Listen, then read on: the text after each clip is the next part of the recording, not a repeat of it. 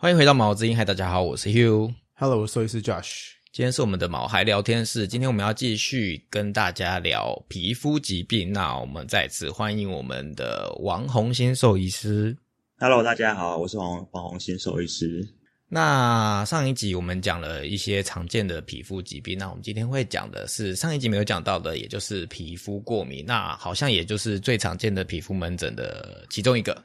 那上一集王医师是不是有一个东西没有讲到，想要补充一下？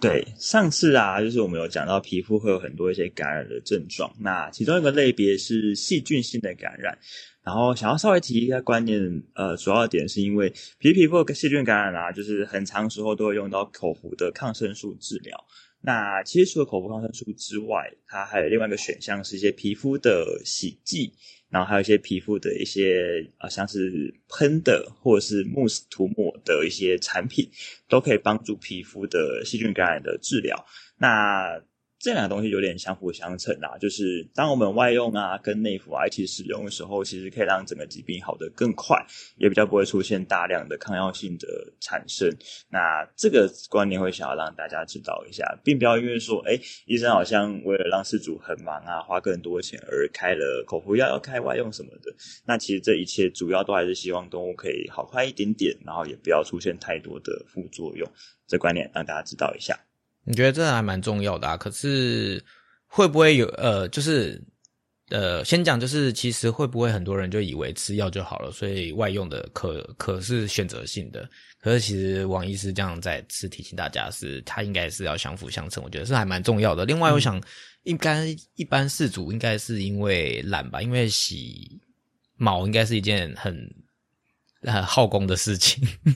所以通常那种外用药是多久要用一次啊？就是那种洗剂的话，嗯、如果是以洗洗全身洗剂的话，大部分时候应该是建议每一周一次啦。那顶多顶多每一周两次，这大概是极限的，不会再往上增加。因为狗狗跟猫狗狗狗跟人不太一样，就是说猫洗太多次，其实会造成皮肤过于的干涩，这样反而会让皮肤变得更不好。对，那如果是一些皮肤的擦洗的东西的话，那可能就会是每一天都可以操作。可是擦洗部分通常都是局部，就比较不会是全身，所以使用上也没有这么的麻烦痛苦。对，会比吃药麻烦一点点，但是其实对身体来说是相对好的，负担比较小。嗯嗯，这个就很多时候其实你可以把你的那个药，只要他今天真的是皮肤疾病，然后医生开外用的药浴药浴洗毛巾，你其实可以带你的狗狗。然后带你的洗剂给美容师，美容师帮你洗，所以你其实可以不用自己洗。但是因为它其实也是一个算大阵仗啦，因为刚王医师讲说，就是其实吼，他很轻描淡写的说，其实吼就是一个礼拜一次，最多两次。我心里想说，事主应该觉得一个礼拜一次就已经很 很频繁了，因为我其实看到蛮多事主应该没有那么频繁的在帮。宠物洗澡，因为毕竟它就是一个，我想狗可能还比较长一点，因为它会在外面跑。可是像猫，因为有的养在家里，哦，猫不会开药浴洗毛巾这种东西。哦，所以只有狗就对了。对，所以是我误会了。我个人是不会啦，因为帮猫咪洗澡这个是个打仗，是个打仗。对我根本不会就是逼饲主做这件事情。但它也是一个治疗方式吧？猫比较不会用药浴洗毛巾，不会。OK，嗯，对，但是狗会。哦，所以对啦，狗好像一个礼拜。还蛮合理的，但其实也是蛮蛮累的啦，因为我，我连我自己都懒得洗，更何况 要洗一只很难控制的狗，然后就是强迫在治疗的时候每两个每两天每两每个礼拜洗两次，然后嗯，就是但是诶，大家虽然说我讲是这样讲啊，但是你养人家你就要负责任，他今天如果皮肤生了疾病，医生开洗啊，开了这个就是得洗，就是还是要乖乖洗才可以，呃，快快洗快快好。刚刚王医师是问我说为什么会懒得洗澡吗？呃，对我刚刚想说我听到了什么？不会，你不你们都不会有这样子，就是哦，为什么每天都要洗澡，好烦哦。但我还是会洗，先声明我会洗。我只是想说，每个人都应该会出现这样的念头吧。我可以分享我的，因为我现在我有点洁癖，然后因为我的工作场所是在医院，所以我不想要把医院的东西带回家里，因为我毕竟有碰到都是生病的动物。那我家里也有动物，所以我不想要把外面的疾病带回家里，所以我回到家第一件事情一定是洗澡。不管我今天我现在已经严重到不管我是不是上班，我今天只要是从外面回到家，我就想要洗澡。就是我就只是外面去吃个午餐、吃个晚餐回家，我也想要洗澡。那你一天要洗几次澡？就是还是一次啊，可是我的那个心态不会变，就是我我就会坐立难安到我知道我洗完澡。所以，假如我今天出去玩回到家，我知道我不会再出去了。就算他今天才两点，下午两点，我还是会洗澡。王医师就想要知道 Josh 他们洗澡的故事吗？没有，我就只是已经有一点，就是我觉得，对我觉得我已经洗，觉得外面就是比较脏，我想要回到家就是要洗澡。我觉得是因为我的行业的关系啊，养成我这个习惯。好啦。谢谢你跟我们分享你对，所以每天都要洗澡的故事。我不会有不想洗澡这件事情，我可以洗两三次都没有关系。那王医师有吗？有像我一样，就是啊，又要洗澡了，好烦。还是你跟我一样？因为我应该比较像是就许这个这个这个好吧？原来这是兽医师的职业病，就是一定要洗澡。觉得自己是我好，我再是声明，我这样讲的好像我很脏，没有，我还是每天洗澡。我只是说我的脑中会浮现说，哦，又要去洗澡，但然后我就会下一步就去洗澡。我并不是不洗澡人。我可以分享，我可以，我也可以同理，就是我有时候会懒得刷牙，我还是会刷牙，可是会觉得刷牙好麻烦，这个感觉。对，哎，有时候我也会觉得，哦，好烦哦，又要刷牙，但我还是会刷牙啦。我只是说，就是好，总而言之，就是 事主就是，如果今天医生开了就是处方需要搭配洗澡。那就要乖乖洗澡，不管是一个礼拜一次或一个礼拜两次，都可以好好帮助你的那个狗狗或哎狗狗治疗你的皮肤病。好，那接下来就是想要问，那到底什么是皮肤过敏呢？嗯，皮肤过敏算是一个蛮大的主题啊。那先讲一下它大概的成因是什么好了，就是呃，身体其实有蛮大的一个免疫系统，那免疫系统的功能呢，它是来帮忙身体去区分。诶，外来的这些东西是好的东西还是坏的东西？所以有时候被被一些外来物刺激之后，如果这个免疫系统被过度的活化，被过度的刺激了，它如果产生一些太太强的反应，那其实就是我们所谓的过敏的症状。那它其实会有一些不同系统啊，例如说它可能会出现在消化道啊，出现在皮肤啊，或出现在呼吸道啊，症状都会不太一样。而我们今天主轴应该就是讲皮肤的这个区块。对，那皮肤过敏会有什么症状？呃，它的症状啊，会跟我们上一集提到有一些小呃雷同之处，就是它最一开始大家会先从皮肤的泛红，然后在泛红的时期，呃，皮肤就开始会有一些瘙痒的症状出现。那时间再拉长一点点，可能开始就会出现一些红疹啊。然后再出再长一点点之后，就开始出现一些狗狗的一些抓伤，甚至是小结痂、小皮屑，都会慢慢的出现。通常简单来讲，就是时间越长之后，后续出现的症状病变就越来越多。那其实有时候医生看到这些很多很多堆叠起来症状的时候，我们变成会需要一个一个去把它去除掉后来的因素之后，才能知道当初最一开始发生了什么事情。我们通常在诊断皮肤的过敏上面会有一个小小的流程，就是诶，例如说这个事主已经发现狗狗生病皮肤病一个月了，或是辗转换了好几家兽医了，那他都没有办法完全好，或是他跟我们说，哎，狗狗每次吃完药就会好，可是停药就又复发了，到底是会不会看啊什么的，就是通常这种时候会花。一大段时间去跟他解释说，就是哎过敏这件事情到底是怎么来、怎么治疗、怎么处理。那大概会跟师傅这样子解释啦，就是我们可能会打个比喻。例如说，今天有一个敌方的阵营是一个一个堡垒，好了，那它可能呃有好几层的一些城墙啊、围墙啊去围住它。那我们要进去里面，知道里面到底有没有一个过敏的这个核心在的时候，我们可能就要从外到内，慢慢的把外面的东西一层一层的剥掉。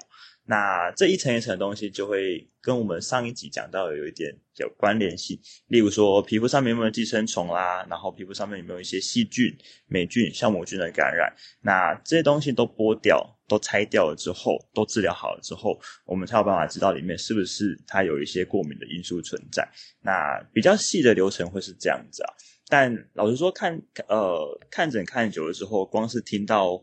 事主说的那一句，就是每次吃药都会好，一停药就复发，就会心中就会提起了一个小小的怀疑，是不是有过敏这件事情的存在？这样子。那有什么常见的皮肤过敏啊？嗯，如果说分类的话，我们来分几个类别好了。呃，一种是一些蚊虫叮咬，像是跳蚤叮咬造成的过敏。那第二类可能像是食物造成的过敏。那第三大类就是环境的过敏。那环境类的这类过敏，其实我们有个比较常听到名称叫做异位性皮肤炎，就是属于这个类别。那第四种算是接触性的过敏。OK OK，那我们就一一来介绍吧。既然都说了这四种了，那我们第一个就是蚊虫叮咬嘛。那这个呃。很多蚊虫叮咬都会造成过敏反应啊，那最常见的其实是跳蚤。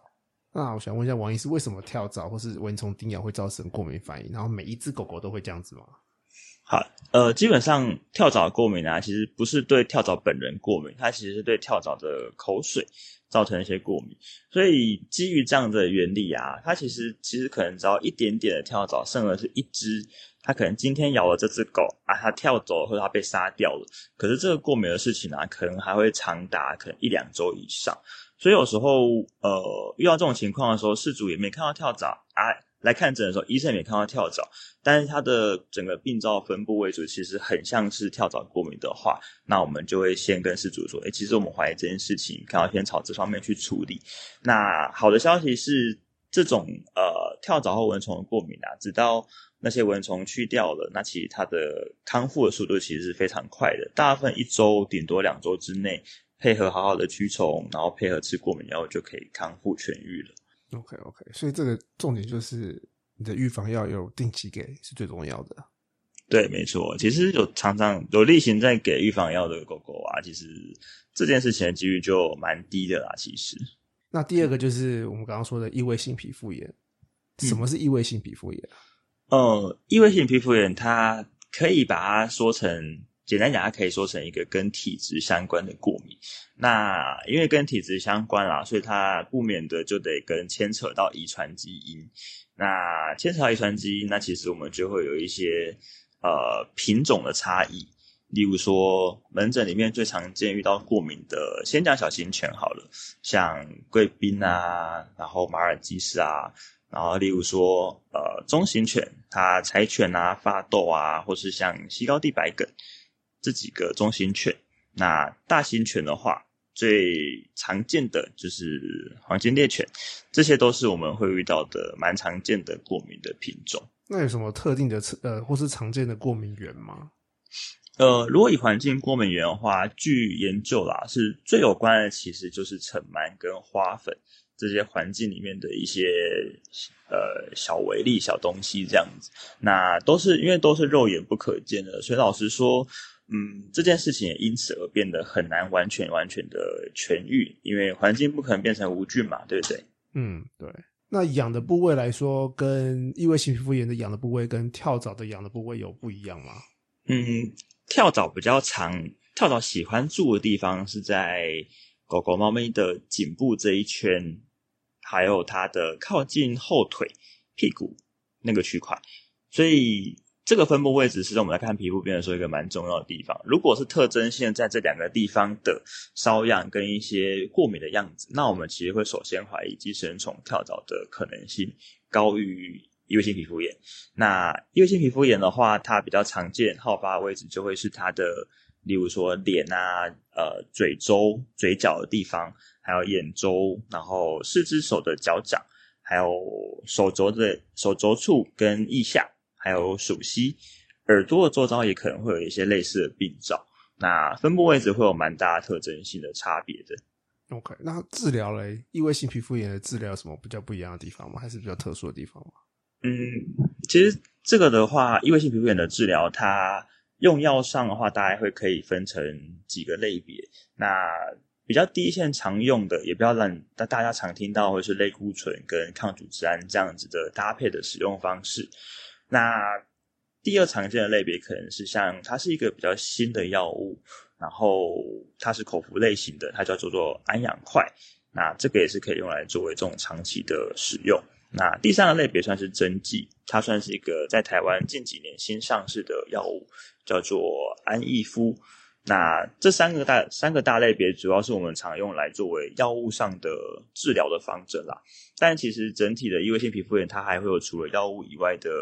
呃，会先去尝试看看的控制方式，那相互相成一起使用，不会单一只靠药物这件事情。我有一个问题，我知道人类的异位性皮肤炎好像很难治，那狗狗它是可以痊愈的吗？还是其实也是很有点困难？嗯，简单来说的话，它其实跟人的很像，通常都是以控制为主。那我都跟事主这样说，就是这个病基本上它很难很难痊愈。呃，但是我们的目标是，我们把它的整体状况用药物、用生活上的各种我们可以使用的工具。尽量把它需要使用的药物控制到最少，然后狗狗呃的生活品质尽量拉得好一点点。但是它一样还是会痒，可是我们希望它的痒啊可以控制在很少很少的一个状态。那诶，这个刚刚在讲那个痒的程度，其实它是有一些呃评分量表的。那这个评分量表的话，它其实是有一个制式。那这个东西它其实可以网在网络上搜寻到。那我比较常跟客人说，可以去找这个量表是，呃，我们可以搜寻那个刚刚讲到的安养快的那个官方网站，它其实里面就有一个这种瘙痒的程度量表。那都会请饲主啊，他们就是在开始服药前，先给狗狗一个瘙痒的分数，一到十分，现在是几分？然后它开始治疗之后，可能过。呃，几天过一个礼拜、两个礼拜，分别的瘙痒的程度下降了多少？是不是有达到好的效果？还是说他觉得哎效果很差，根本就没有用？那如果是那样子的话，我们可能就要回头来看看到底哪边出了问题。这样子可以稍微介绍一下那个量表一到十分，事主是怎么判断的吗？就是他是怎么按照那个症状去判断？通常这一到十分啊，就是零分是正常，完全不会烧抓。那十分的话是非常非常痒。那这个非常非常痒的定义是，它可能在晚上睡觉的时候，或是呢是狗狗专心在做一些呃玩耍啊、吃饭，或者是跟主人互动的时候，它都会停下来抓痒。这个大概会落在十分的状态，然后几乎是一整天都会一直看到。那五分到十分中间就是一些比较微小的差异，这个会就给事主做一个客观呃自己主观的评估。那五分的话，大概会落在他晚上睡觉什么的，可能还是会起来抓一下抓一下，但是他在做专心的做一些玩耍啊、吃饭的时候，几乎是不会停下来抓痒的。那五分以下到零分之间的话，大概也是落在一个事主去在自己再稍微主观的区分一下它的程度差异这样子。嗯，我觉得蛮有帮助的，因为刚刚讲的还蛮虚无缥缈。因为如果今天拿到一个量表，不一定会知道，呃，我看起来它像是几分。但是刚刚听过这样说明之后，哎，好像应该对事主有帮助。就是你可以去看，呃，它的瘙痒程度，然后去判断。我觉得这应该是蛮重要的吧，因为呃，给兽医师看跟事主每天观察，应该才是最重要的。就是通常兽医师还是需要。因为我们人类去看病，是我可以跟医生说，啊，我今天怎么了？可是，呃，动物是需要饲主去跟医生说，你的动物怎么了？然后，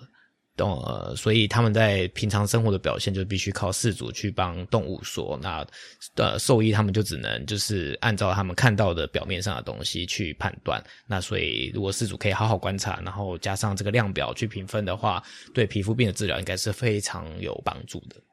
那，诶。常常会有事主问，可不可以做过敏原测试？王医师对这件事情的看法是：嗯，对我来讲，我先讲我的结论好了。就是呃，抽血做过敏原测试这件事情啊，就是他在台湾可以做，那也有单位可以送。国外的检测，但是它其实据一些国际的文献指出，它不算是一个非常准确的检查，而且我们也要在过敏原测试之前，把一些类固醇相关的药物做一个停药二到四周以上的动作，才会是才会得到一个比较相对准确的结结果。那为什么我们不会去呃？因为它没有到非常非常的准确，那这也是为什么可能比较不会去主动推荐做这个检查的。原因，对，那他只会在我在我自己身上的话，我只会在事主主动提出，他觉得在控制皮肤病、在控制过敏，非常的失望、绝望的时候，事主想要做的检查，那我觉得还是可以做，那可以给事主一些参考的资讯，因为或许真的他做完出来的结果会有某几个呃上面的过敏源非常非常的。它的那个呃过敏原的那个量非常的高的话，那我觉得可以参考一下这样的资讯了。我知道人类的过敏原测试好像蛮贵的，那的宠物的呢？嗯，就台湾目前市场上常见的几家的话，其实根据它的呃过敏源项目的的多寡，从可能三十几项啊，到七十几项，到一百多项，它的价差其实就很大啊。最便宜我目前知道有三千、四千多块的，到一万多块的都有。所以其实真的很看事主基于他自己的生活方式啊，或者他自己想法之后，他想要选择多少的项目，才会知道他的。呃，整个会用到呃费用会是多少？就要我想问，你知道美国的过敏源测试的价价位多在？啊，所以美国事主比较没有常提出这个需求，会还是会有的问，可是我也不太会去主动跟他们说这个，因为这个异位性皮肤炎其实比较重的是就是治疗，因为。呃，去做过敏原测试其实花费比较大，而且通常不会在家医做，通常会去皮肤专科做。对，那皮肤专科在美国其实没有那么常见，所以比较难找，而且他们的诊蛮难预约的，价位应该也是不便宜。对对对对对对对对，所以然后只是想要说，其实，在人类现在新一代的，因为可能就是科技的进步，人类的小朋友好像蛮常在做这个。一个很过很贵的测试，然后我知道有什么，像刚呃王医师讲的，宠物有什么分几项类别，就是人类也是有分，就是包山包海，然后现在也是有一些家长会去做，我想也就是因为现在宠物也会有人想要做的原因吧，就是因为对啊对啊对，嗯人类的关系，然后就想说，嗯那我也来帮我宠物做一下，那我就可以知道它会不会过敏，然后可以避免什么，希望有帮助，那希望这样子。的讨论对大家有帮助。那再来，再来，要我们讲的是食物过敏吗？没有，我们要讲预防。异位性皮肤炎可以预防吗？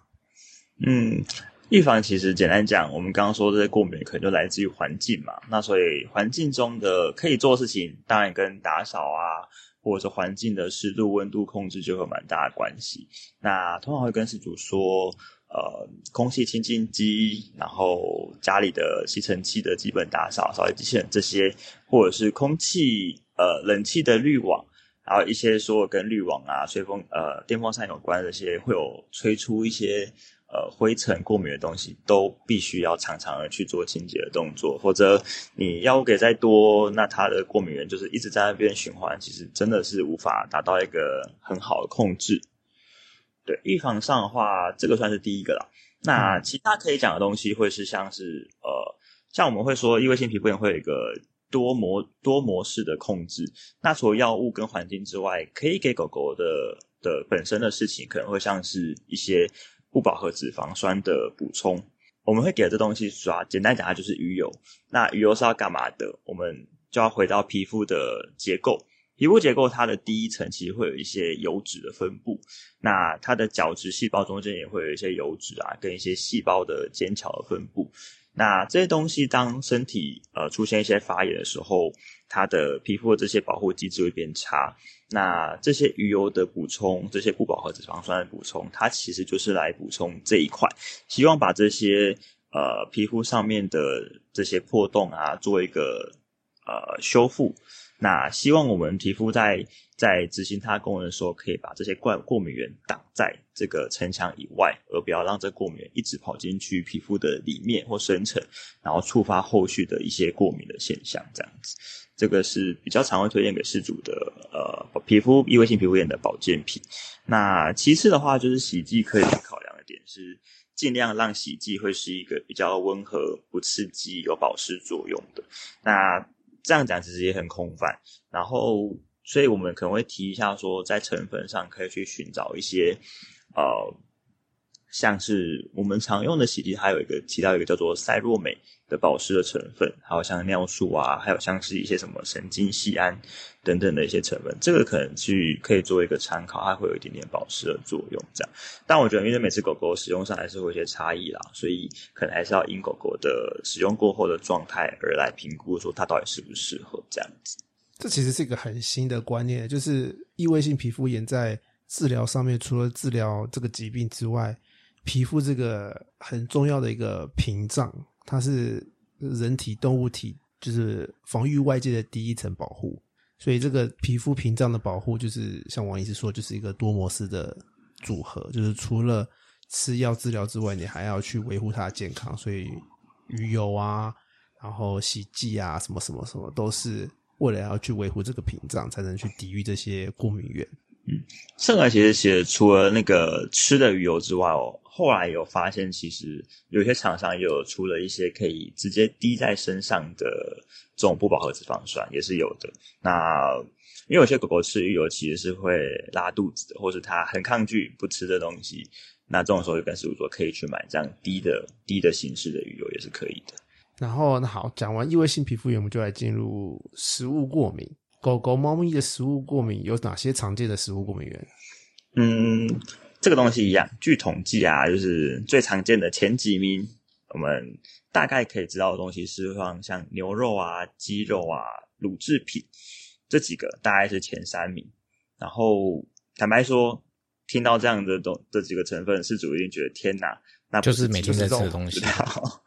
对，因为真的几乎大部分是要就是这一些东西。那也因此啦，所以真的如果是这样子体质的狗狗、猫咪的话，那它如果真的要去开始试着避开这些过敏源啊，会做比较多呃，需要做比较多的措施，然后会做的比较严格，才有真的比才有办法去避开食物过敏这件事情。那有痒的部位跟刚刚说那两个会不一样吗？嗯，坦白说，其实食物过敏的位置啊，跟刚刚的跟跳蚤过敏会不一样，但是其实跟异位性皮肤炎的过敏位置基本上是一样的。那有哪一些品种特别容易食物过敏吗？嗯，品种其实跟刚刚的那个也是几乎是雷同。对对对对对，所以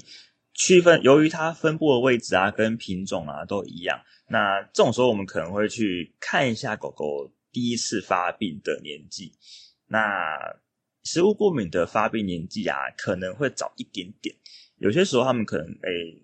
半岁以上就可能会发生了，异位性皮肤炎可能会晚一点点，可能是一岁以上，但这个东西有点重叠性有点太高啊，所以只能稍微做一个基本的参考而已。对，然后呃，如果说我们今天遇到说好，它既然位置啊、年纪啊、品种啊、发病年龄这些都这么相似，那我们要怎么去做一个区分的时候，我们就会去做一个叫做呃食物排除试验。那这个东西的步骤其实就还蛮复杂的，那它需要时间也很长。OK，那怎么知道你我们家的狗狗、猫咪有食物过敏？这是怎么诊断？当我们去像我们刚刚讲的那一串啊，就是它很多事情都非常相像，但是其中会有一个小小的差异点，可能是食物过敏这件事情啊，我们可能会发现，哎，这只狗狗、猫咪它可能几乎是没有在分季节的，一年四季都有出现这个皮肤瘙痒的症状。但像异位性皮肤炎，它可能会有一些在季节上的差异，例如说换季的时候，或者像夏季的时候特别痒啊，冬天好像就比较没事诶，这样子会有一点小小的落差，所以这个是事主心中可能可以去稍微自己做一个主观记录的一个部分。OK OK，所以治疗部分嘞，要怎么治疗食物过敏？好诶，治疗部分的话，如果说我们今天已经确定，我们等一下可能可以再说一下怎么去做一些这个这个确定的步骤。如果说确定之后啊，那当然我们就是尽可能把它的呃有怀疑到的食物过敏源给去掉，然后可能可以配合着搭配刚提到的一些针对异位性皮肤炎的那些药物，可以拿来使用作为治疗。好那预防嘞，食物过敏有办法预防吗？我们来说一下要怎么排除食物过敏好了。好啊，好啊，对，因为我们要先排除掉，呃，我们要先排除掉找到我们的过敏源，才能预防嘛，对不对？对好，那这个东西它的本名叫做食物排除试验啊，那它它需要做时间会很长，我们通常会需要呃事主，我们会先跟事主沟通这件事情，因为这件事情呃会需要事主非常的严格、狠心，不能心软的去做这件事，长达可能一个月，甚而到三个月。大部分时候大概到八周两个月就可以达到差不多的诊断效果。那怎么做呢？我们会请事主去呃购买一些呃几个比较大厂牌的水解蛋白饲料。那这些水解蛋白饲料它基本上就是一个没有什么过敏，会几乎无过敏源的饲料。那它把那些过敏源用一些技术的方式把它分解到身体的明显无法辨识它是什么样类型的食物，所以它可以避开食物过敏的这一个这个环节。然后呃，在做这件事情的中间会有蛮多需要小心的事情，例如说今天如果呃家里有不止一只狗狗，那我们我们假设 A 狗狗要做这个食物测验的，好了，那它很有可能会因为它不喜欢吃这个食物啊，它就跑去偷吃别只狗狗的食物。那这样子，它只要在这刚刚讲的一到三个月之内，只要吃某一天吃到了，那其实这个食物测试就是破功，就是一口也算。因为你可能它如果有吃到了，你不知道到我们时间到了，那它没有任何效果，你会不知道到底是它因为吃了那一口而破功，还是它其实根本就不是食物过敏。好，那除了它去吃别人剩下的食物之外，它如果跟别只狗狗喝同一碗水，可能也会有差。因为狗狗在喝水的时候，它们其实有时候嘴巴里面的一些食物的渣渣，其实会掉进去的。那这种一点点渣渣，其实也算数，它也是可能会触，它可以还是还是会触发一些食物的过敏产生。然后。再过来就是一些呃狗狗例行要用的预防药啦，像是我们常听到的，台湾常听到像全新宝啊、全能狗 S 啊，或是些其他产品。其实这些产品里面如果加一些特殊风味，例如说什么牛肉啊、鸡肉、猪肝啊这些，可能就要稍微小心，这些也会预防。所以如果要做这件事情的时候，可能就要跟你的兽医师好好的讨论一下，他有什么东西呃一定要给，可是得避开的。或是得更换成不同的产品，或是打针的形式，来避免掉干扰它的食物排除试验这样子。那整个如果说好，我们可以很严格执行这个食物的呃水解蛋白的给予，然后也都不会吃到其他东西。那我们通常会定，我我自己会跟师傅说定三个时间轴啦。好，我们第一个时间轴是一个月。第二个是两个月，第三个是三个月。那这三个时间轴分别可以检视一下狗狗它的瘙痒程度是不是下降到很低，它是不是可以几乎不用依赖任何的药物，这样子来评估说我们是不是有达到一个哎确定呢？它真的吃好好的乖乖的吃六水叶饲料，它就没事了，就真的不痒了。对，那如果可以达到的话，其实算是个蛮蛮完美的一个结果了。OK，那只是说如果到时间到了。八周、十二周、两个月、三个月到，它却还是有一定程度的瘙痒的话，那可能就会再跟医生讨论说，诶，到底是不是某个环节出错，或者其实是它狗狗可能它不是食物过敏，那甚而第三种比较特殊的情况是，它可能食物过敏有啊，环境过敏也有，那第三种情形就会变成它啊，只是做食物过敏的测试，它瘙痒程度会下降，可是它没有办法到完全不痒这样子。所以老实说，这整件事情说起来，它其实有各种不同的情况跟结果。那假如他今天做了食物测试了，三个月过后了，他真的都不痒了，那就继续吃水煎蛋白吗？呃，其实我们会觉得啊，就是如果要求一只狗狗一辈子只能吃这个，它其实是真的，它很不开心啦，很可怜啊。饲主其实应该会很心疼。所以其实这个食物测试，它的呃后续还有两件事情可以做。那第一个事情是呃。呃，我们会做一个叫做中文，我不太懂，不不太知道怎么翻译。它有点是去再刺激它，意思就是说，好，我们虽然是要给了两个月、三个月，它变得很棒，它都不痒了。那我们会给回它原本在吃的东西，像是饲料，像是它自己是煮煮的鲜食什么，我们给回去那那原本的那一组东西，看它会不会再痒起来。如果会，那就 bingo，它就是确定是食物过敏。好，那。如果说我们给回去了，确定是了，那我们未来就知道说好，它确定食物过敏。那在更之后呢？更之后我们会来帮它慢慢的添加一些新的食材，那让狗狗它以后可以吃除了水解蛋白饲料以外的食物，避免让它真的吃的吃的很辛苦很可怜这样子。那给这些蛋白，给这些新的食物的大原则是，我们一次只能加一种。然后大概是每两周可以慢慢慢慢的加一种进去这样子。那要两周的话，它其实是有一些很具体的研究得到的一个时间轴啦，并不是说随便说两周两周这样子的。对，因为通常两周的话，身体的免疫系统比较充足的时间去反应，到底它会不会对这个新的食物过敏。然后这个新的食物会建议饲主尽量去找一些它呃。之前比较没有接触过的蛋白质，像是比较少见的什么鹿肉啊、兔肉、马肉，或者是像鸵鸟肉这一类，其实，在市场上可能真的不容易买到。像台湾市场真的很难得到这些东西。但是，其实因应这样的需求，其实市场上其实是有一些呃厂商有出这样的类型的商品啊、零食啊，或是罐头之类的，是可以去购买的。对，算是事主的小，可以给到事主小小方便的一些地方，这样子。听起来就是一个漫长的路。今天如果是食物过敏的话，光你从确定有，然后到找出你对什么有，是一个漫长的路。而且水解蛋白应该不便宜吧？因为如果有买过奶粉的，这都知道，人类的奶粉水解蛋白的就特别贵，所以真的是一个很漫长的路。然后聊到这边，我们把所有的皮肤病都讲完了。然后一个还没有一个还没讲，就是接触性过敏。刚刚那个刚刚食物的那个，我补充一下，因为其实 Hugh 有提到说，事主其实在执行这整个过程当中，其实其实真的很辛苦，然后也会有点小小的痛苦，狗狗也是。但其实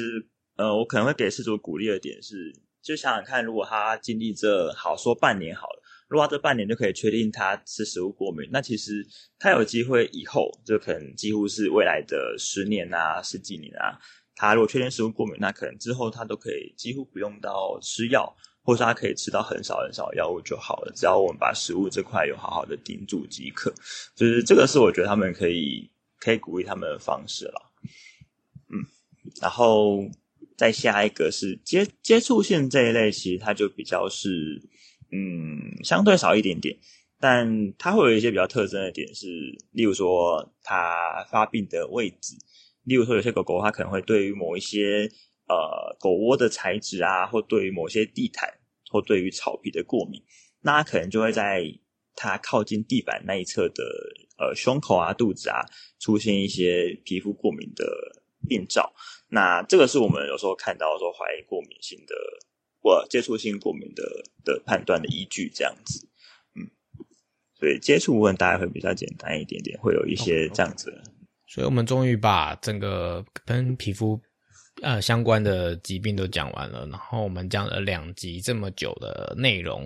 我其实一直在听王医师介绍的时候啊，我一直心里就出现树状图，我就想说，你们兽医师也太困难了吧？你光一个皮肤疾病就有这么多的分支要去哦，先。看这个 A，然后不是 A，然后找 B，然后 B 下面又有 A、B、C，呃，一二三，然后在这个一二三又不是，然后在，我觉得心中出现了一个树状图，就是密密麻麻的，就是你们要一个一个去推敲，像你刚刚说的，一层一层剥掉才知道最后的原因是什么，然后每一个又有点像，刚刚又说有的有一点像，可是又要看它的发好发年纪是早一点还是晚一点才可以判断它是什么，所以我真的觉得，嗯嗯，希望。就是经过大家，就是我们这一集的解释，大家可以更清楚明了。医生不是不会医，他只是要一个一个判断，然后才可以找出真正的原因在哪里，才可以帮大家解决这个问题。我想要问两位兽医师，所以